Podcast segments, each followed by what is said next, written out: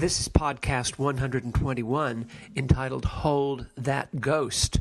And it is a um, hopefully succinct and hopefully most personally felt meditation on the meaning and the impact and the substance, you might call it, the intangible, impalpable, and yet um, absolutely requisite substance of freedom in its relation to love. Now, just so you know, the preludial music written by a uh, an English composer called Alan Hawkshaw is uh, a section of his uh, accompanying music to an episode of a wonderful English horror anthology movie produced by Amicus entitled The Monster Club. It's notorious for its incredibly shoddy costumes, or shall I say, um, masks in the disco sections of the wraparound story to this movie called The Monster Club, which has John Carradine and Vincent Price surrounding a um, group of three stories, one of which the middle one is weak, the first one of which with Simon Ward and that other wonderful tall English actress is excellent. But the third, with an American actor, Stuart Whitman and Patrick Magee, and unbelievably well done um, filters on the cameras about the haunted village is really a masterpiece. The movie, you'll roll your eyes uh, and have to give an awful lot of ground to Peasy's eccentricities. But the movie, The Monster Club, the last episode is worth it. And Hawkshaw's little uh, frantic um, synthesizer section that I just played is uh, entitled Ghouls Galore. And uh, the title of the podcast, from which the preludial music is uh, connected, is um, Hold That Ghost. And uh, you'll remember that is a reference to an Abbott and Costello movie, not very good, from 1941 by Universal Pictures when they were trying to connect the uh, antics of Abbott and Costello with horror themes.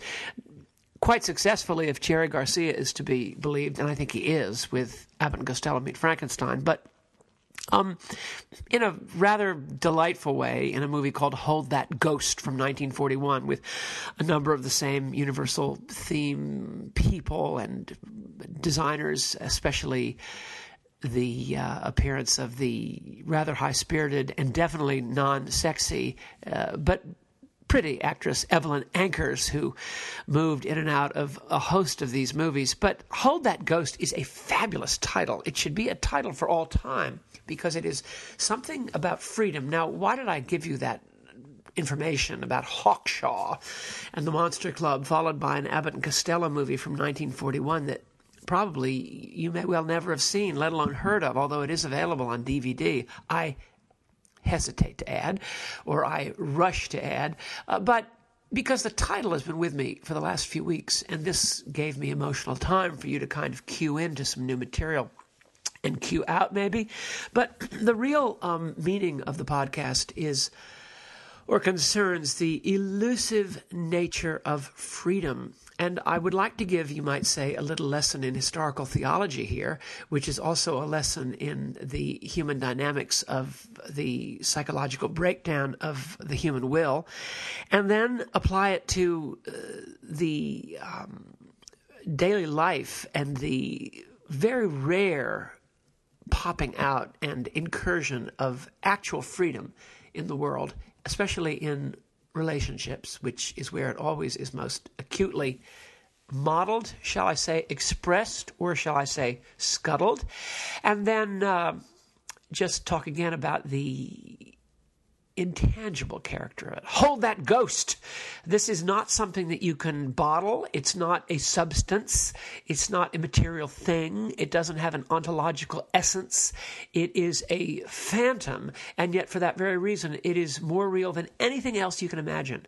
And when you connect it with the um, reality of one's powerful, true self, to coin a phrase, you have the existence of love and love that must inevitably, in order to be love, not be coming from a place of obligation, but from a place of uh, of desire.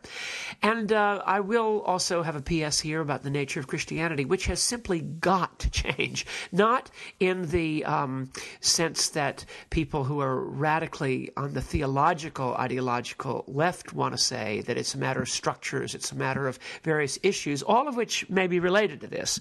But it really does have to change in a sort of Maxim Gorky sense, and I'll talk about that in a minute.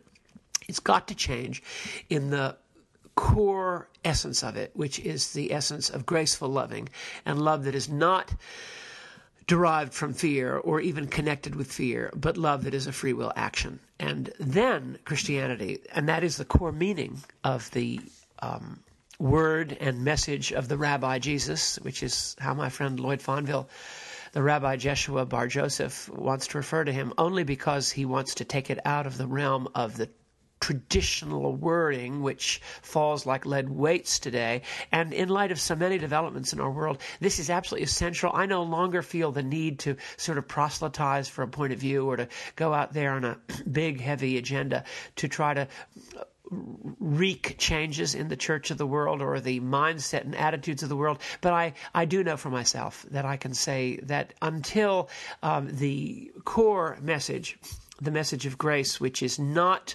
appended to results or consequences or even potential putative possibilities, until that uh, comes back into its own, there's really no hope for the Christian church, save for Roman Catholicism, which will, because of its ecclesiological stability, that is, by comparison with all other expressions of Christianity, there will always be a market for the Roman Catholic Church. And there will probably be a sense in which Roman Catholicism is the, quote, last man standing, end of quote, after all the shuffles of the current age vis a vis liberal, middle of the road, evangelical, and other forms of Christianity. But I don't think that's ultimately the place place where the world will finally and fully be affected by a message of love that is not hinged to consequence.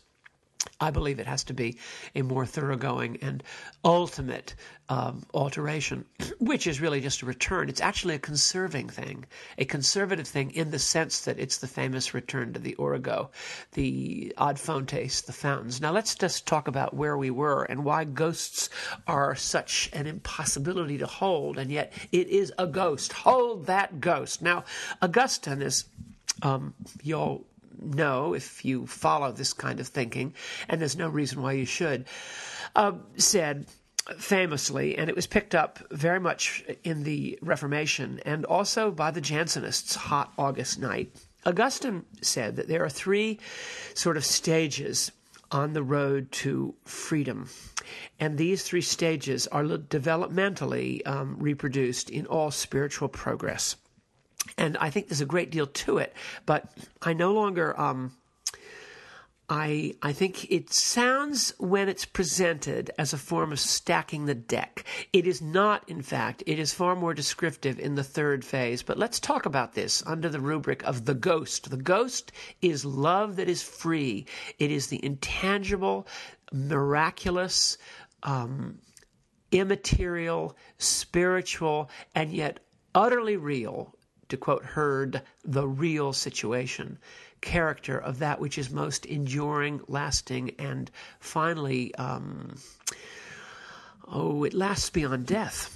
And all great thinkers and knowers and poets and literary um, inspired folk have known this, including all religious people, and all human beings know it. Forster knew it. Now, the first stage, according to Augustine, is that human being is not free not to sin. This, to use the language of the Reformation, is an expression of the fact that in the initial situation, a human being, when confronted with what he ought to do, and uh, will inevitably, because it's an ought, choose the opposite. So whenever uh, you know, are we are in fact, according to Augustine, not we, we are we are not free not to sin. Uh, in other words, uh, we are. Um, we cannot control ourselves. This is because the whole question of what is right and good almost inevitably comes initially to us in the form of some kind of demand or requirement. And people are so wired and are so created that they always go the opposite of whatever they are asked or invited to do. And this is where almost all um, kind of uh, action that is anti authoritarian finds its very natural basis that human beings are not free not to sin. I won't go further into the law, but that's what Augustine said, and the Reformation picked it up. So we are, in a sense, in a bondage when we are faced with what we ought to do and what we want to do, especially if the word ought is underlined.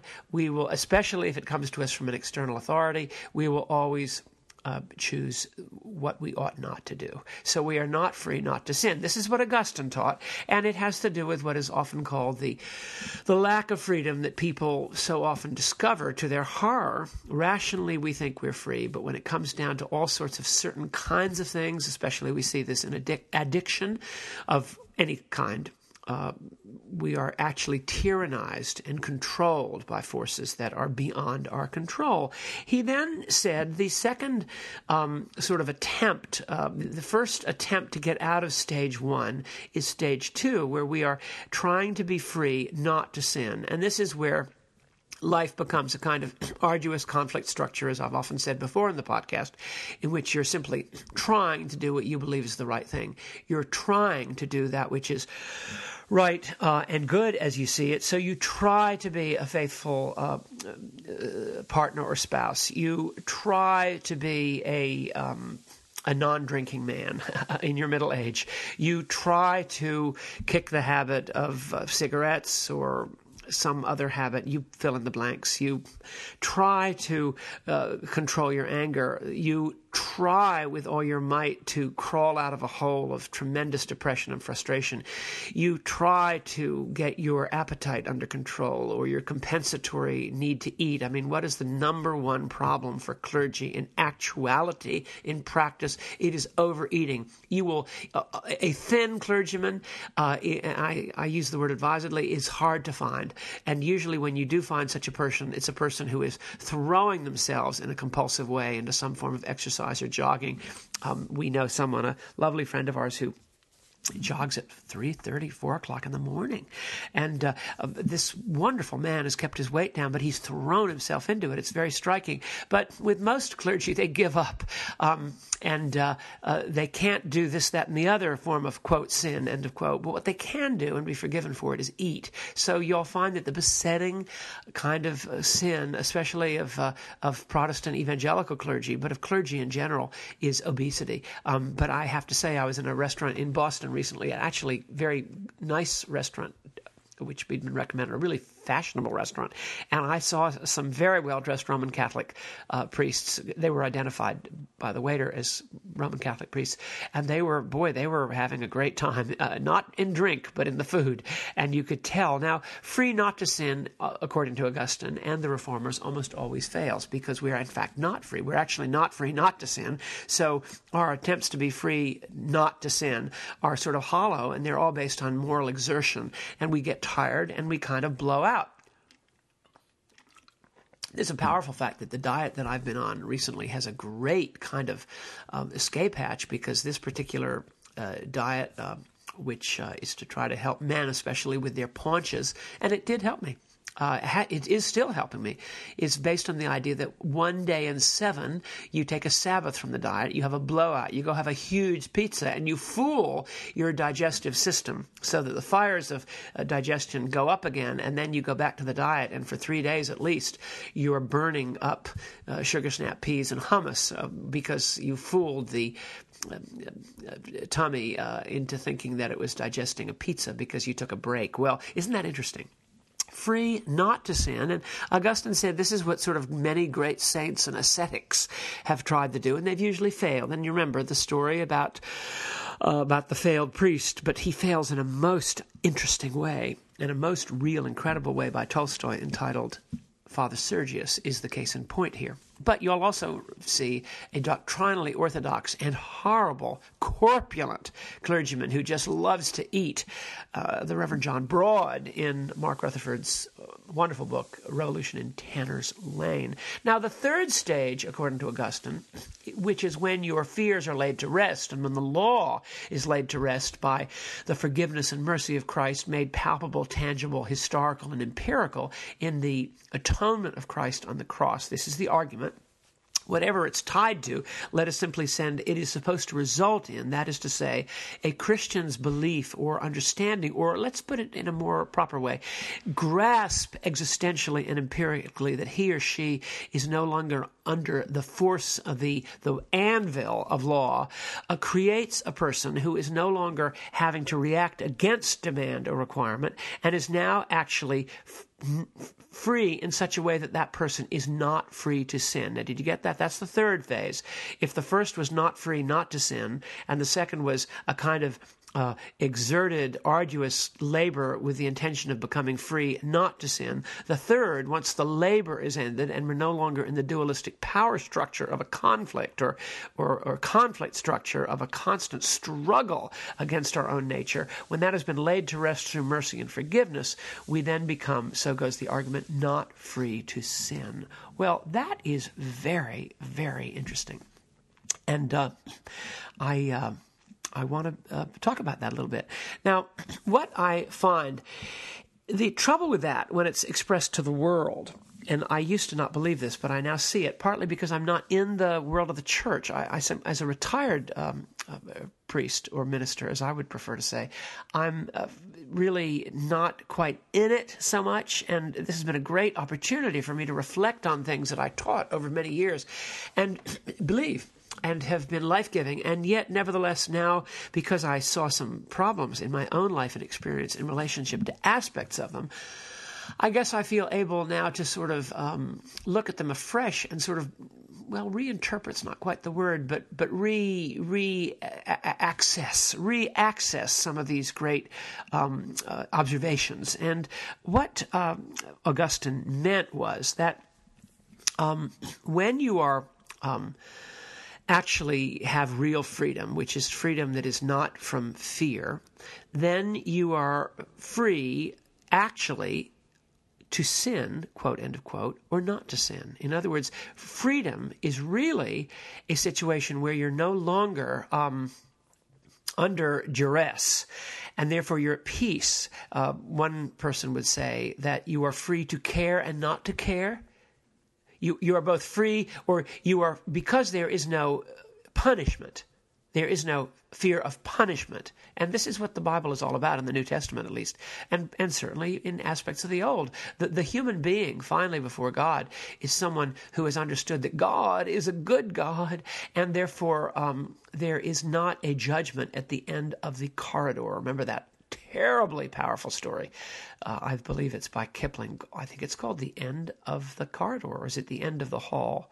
It's, uh, it's about a, a, death as judgment that comes at the end of the corridor to some, to some very, very hot, drought covered, poor bachelor English civil servants on a field station in India. Now, what really happens is when the burden of judgment, when the burden of a specific uh, um, requirement is removed, then you are in fact free to quote sin or not to sin because sin has lost in a sense. Its moral judgment or sting at the end of it. So you are free. Now what i would say happens because uh, the blessing catches you and ultimately reality capital r God is benign. That is a a uh, a maxim that I would say. I do not see God as malevolent.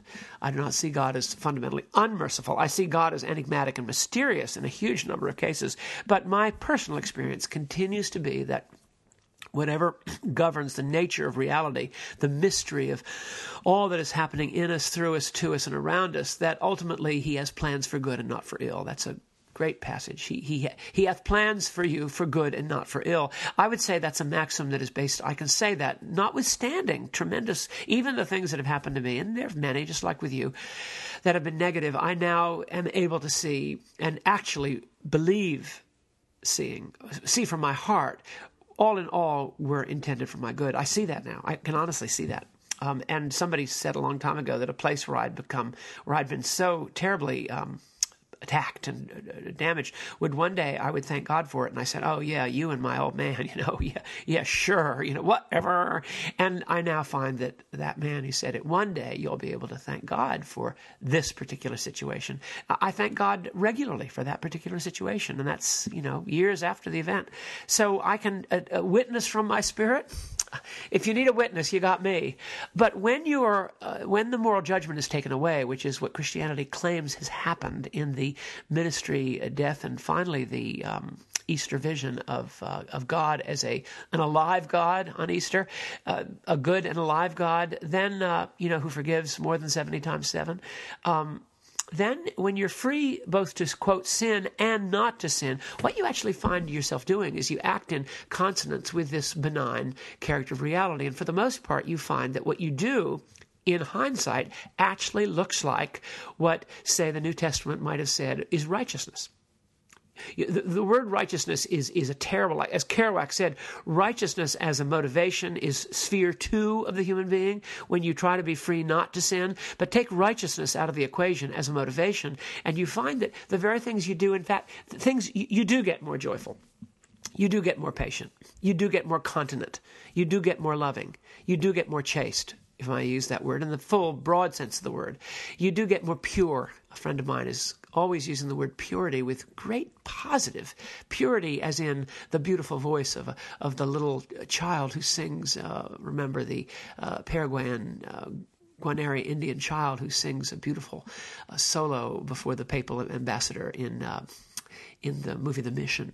Da, da, da, la, da, da, da, da, da, da, da. Well, um, you, you, you, so what you find descriptively when you look back upon uh, your own ability because the judgment has been taken out, where you are free to care and not to care, or to sin or not to sin. What actually happens because of the nature of God is a good God.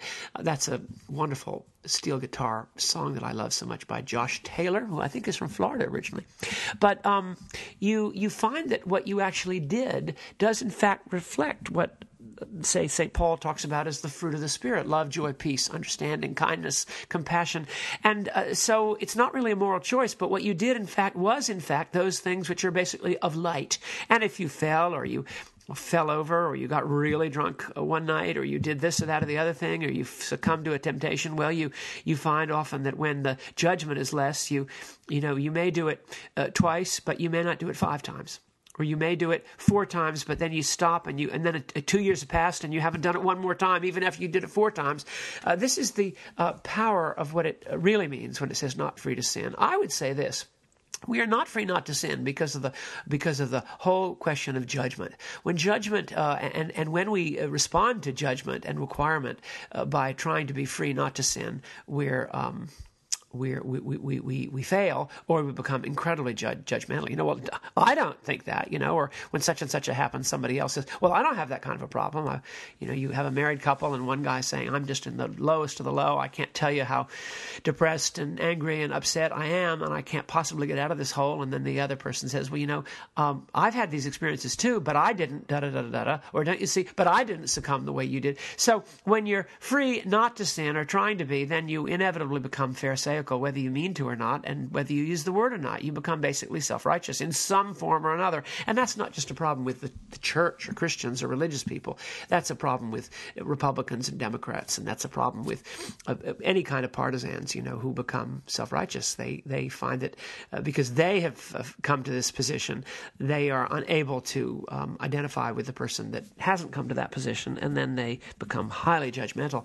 And so uh, it fails in any event. And then, as we, my friend Lloyd often says, people who, the, the people who shout the most about this or that kind of sin, the people who, who come across as most self righteous and determined to, to, to say that they're right and everybody else is wrong, especially in regard to, you know, conventional sins of the body or the flesh, are inevitably are found out that they're hiding something. The, the, the, it's in complete degree to their uh, rancor and their vitriol and often their volume that the actual problem is being quashed and suppressed. And boy, do I have, I can give you chapter and verse on that in, in everybody I know and in myself, and it's a, it's a humbling thought. So, what really we come to when the judgment is taken out of the equation is, you know, you're free to do this or not. I'm constantly in a situation where, you know, in, instead of needing to do something to please, say, a person that I live with or love, when I come to the point when I really am, in a sense, pleasing myself, but with transparency, when I'm pleasing myself really without uh, judgment, I inevitably do, or almost inevitably do that thing which is construed by the other person as being loving. Uh, the very freedom from fear turns into a freedom to love. It happens all the time. I want to close by giving you an example. I've um, I, I, do very much want to recommend that everyone listening to this podcast run and not walk to get copies. They're out of print, but you can find them. That you can find them easily uh, at almost any used bookstore and certainly on the internet. Nice 1970s crisp movie tie-in paperbacks. Read the last three of Galsworthy's novels. The one that is called um, the one that is called Maid in Waiting, M-A-I-D, and Flowering Wilderness, and One More River, and read these three. Uh, run don't walk as pictures of salvation and hope in a uh, very uh, interesting and disappeared environment of sort of english educated uh, upper class life which is simply one subset. It could be hispanic barrio life interestingly enough because take away the the uh, take away the social setting and you have the deepest uh, most struggling um, self sabotage in individuals and the rare example of enduring and forgiving love and the most credible picture of an actual person's, that is, a couple of people who actually are, in the truest and deepest sense of the word, were lost but now are found, each in his own and her own way, which is entirely credible, both tragic and uplifting and ennobling. And I can't tell you how much, but when you have a chance, also, um, rent the Criterion or buy. It's on sale this week, um, but buy the Criterion. Um, uh, but rent it easy uh, of Akira Kurosawa's uh, film version of uh, the Lower Depths. I don't have the year. I I have the movie, but not the year. I I, I know it's the late fifties, um, very early sixties. But um, the Lower Depths, the play by Maxim Gorky, which I'm holding in my hand. I hold in my hand a letter from Herr Hitler. I've got uh, that's beyond the fringe. Thank you, Bill Bowman. I've got a um, Maxim Gorky's play, and I've seen it in Japanese, and the Japanese version, which is brilliant and beautiful, and takes some doing to watch. It's it's Japanese in the sort of 19th century. Uh, early Japanese Edo period, and it's very talky, and it's simply the Gorky play translated into Japanese with almost no change. It's exactly what Gorky wrote, translated, but and stagey, but cinematic also. But if you stay through, you'll see a character, and I'm not going to give away the ending, obviously, but it's dark and heavy and real. But Gorky's masterpiece of a play, which von Harnack said was uh, the quintessential Marcionite drama. Now take that and think about it, and don't worry about that. You know, sticks and stones may break my bones, and if it means being called a Marcionite, I'd rather be with the main character Luca, the pilgrim in. Uh, in the lower depths by Maxim Gorky, also Akira Kurosawa. I'd rather be there than in the uh, kind of discredited Christianity which has ruled and is now really the tide is going out on, certainly electorally.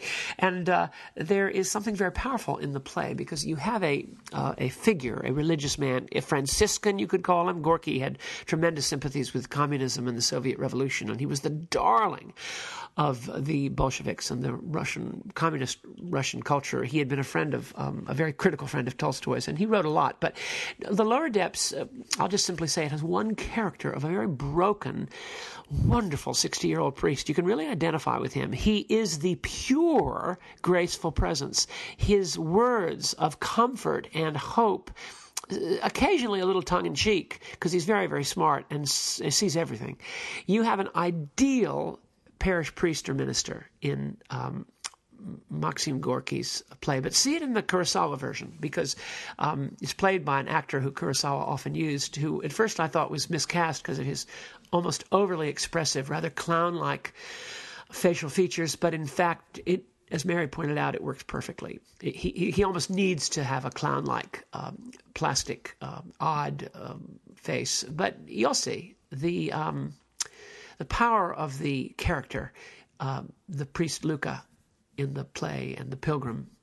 His whole approach as a man who's been truly humbled and is therefore able to actually be the presence of a non judgmental, not just a, a listening, uh, but, a non condemning, non judgmental presence, who is also has a, a, little tie into God. I mean, he's, he's, he's a pilgrim, he's a spiritual man, he's not, he's not a secular man. He, and people respect the fact that he is a Buddhist pilgrim or a Franciscan, if you wanted to put it in the original. He is, he is a, whether he's a Tolstoyan pilgrim like the man on the boat in the resurrection or the what happens to Father Sergius, which I think he is, because uh, Gorky was right around Tolstoy when resurrection was being implanted in the ground.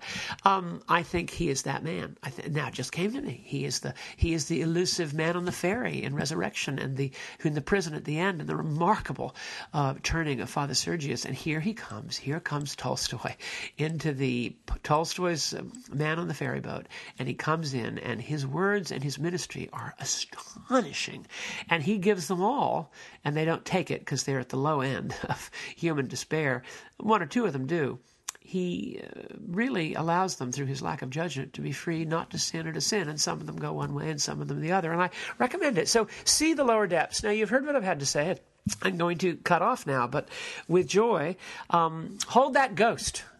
That ghost is something that when you find it, a non condemned uh, attitude or receipt, an attitude received that is not based on judgment and criticism, what happens is astonishing. So, if I can quote Bud Abbott and Lou Costello and finish with uh, something you'll immediately recognize, let's simply say this at the end of podcast 121 Hold that ghost.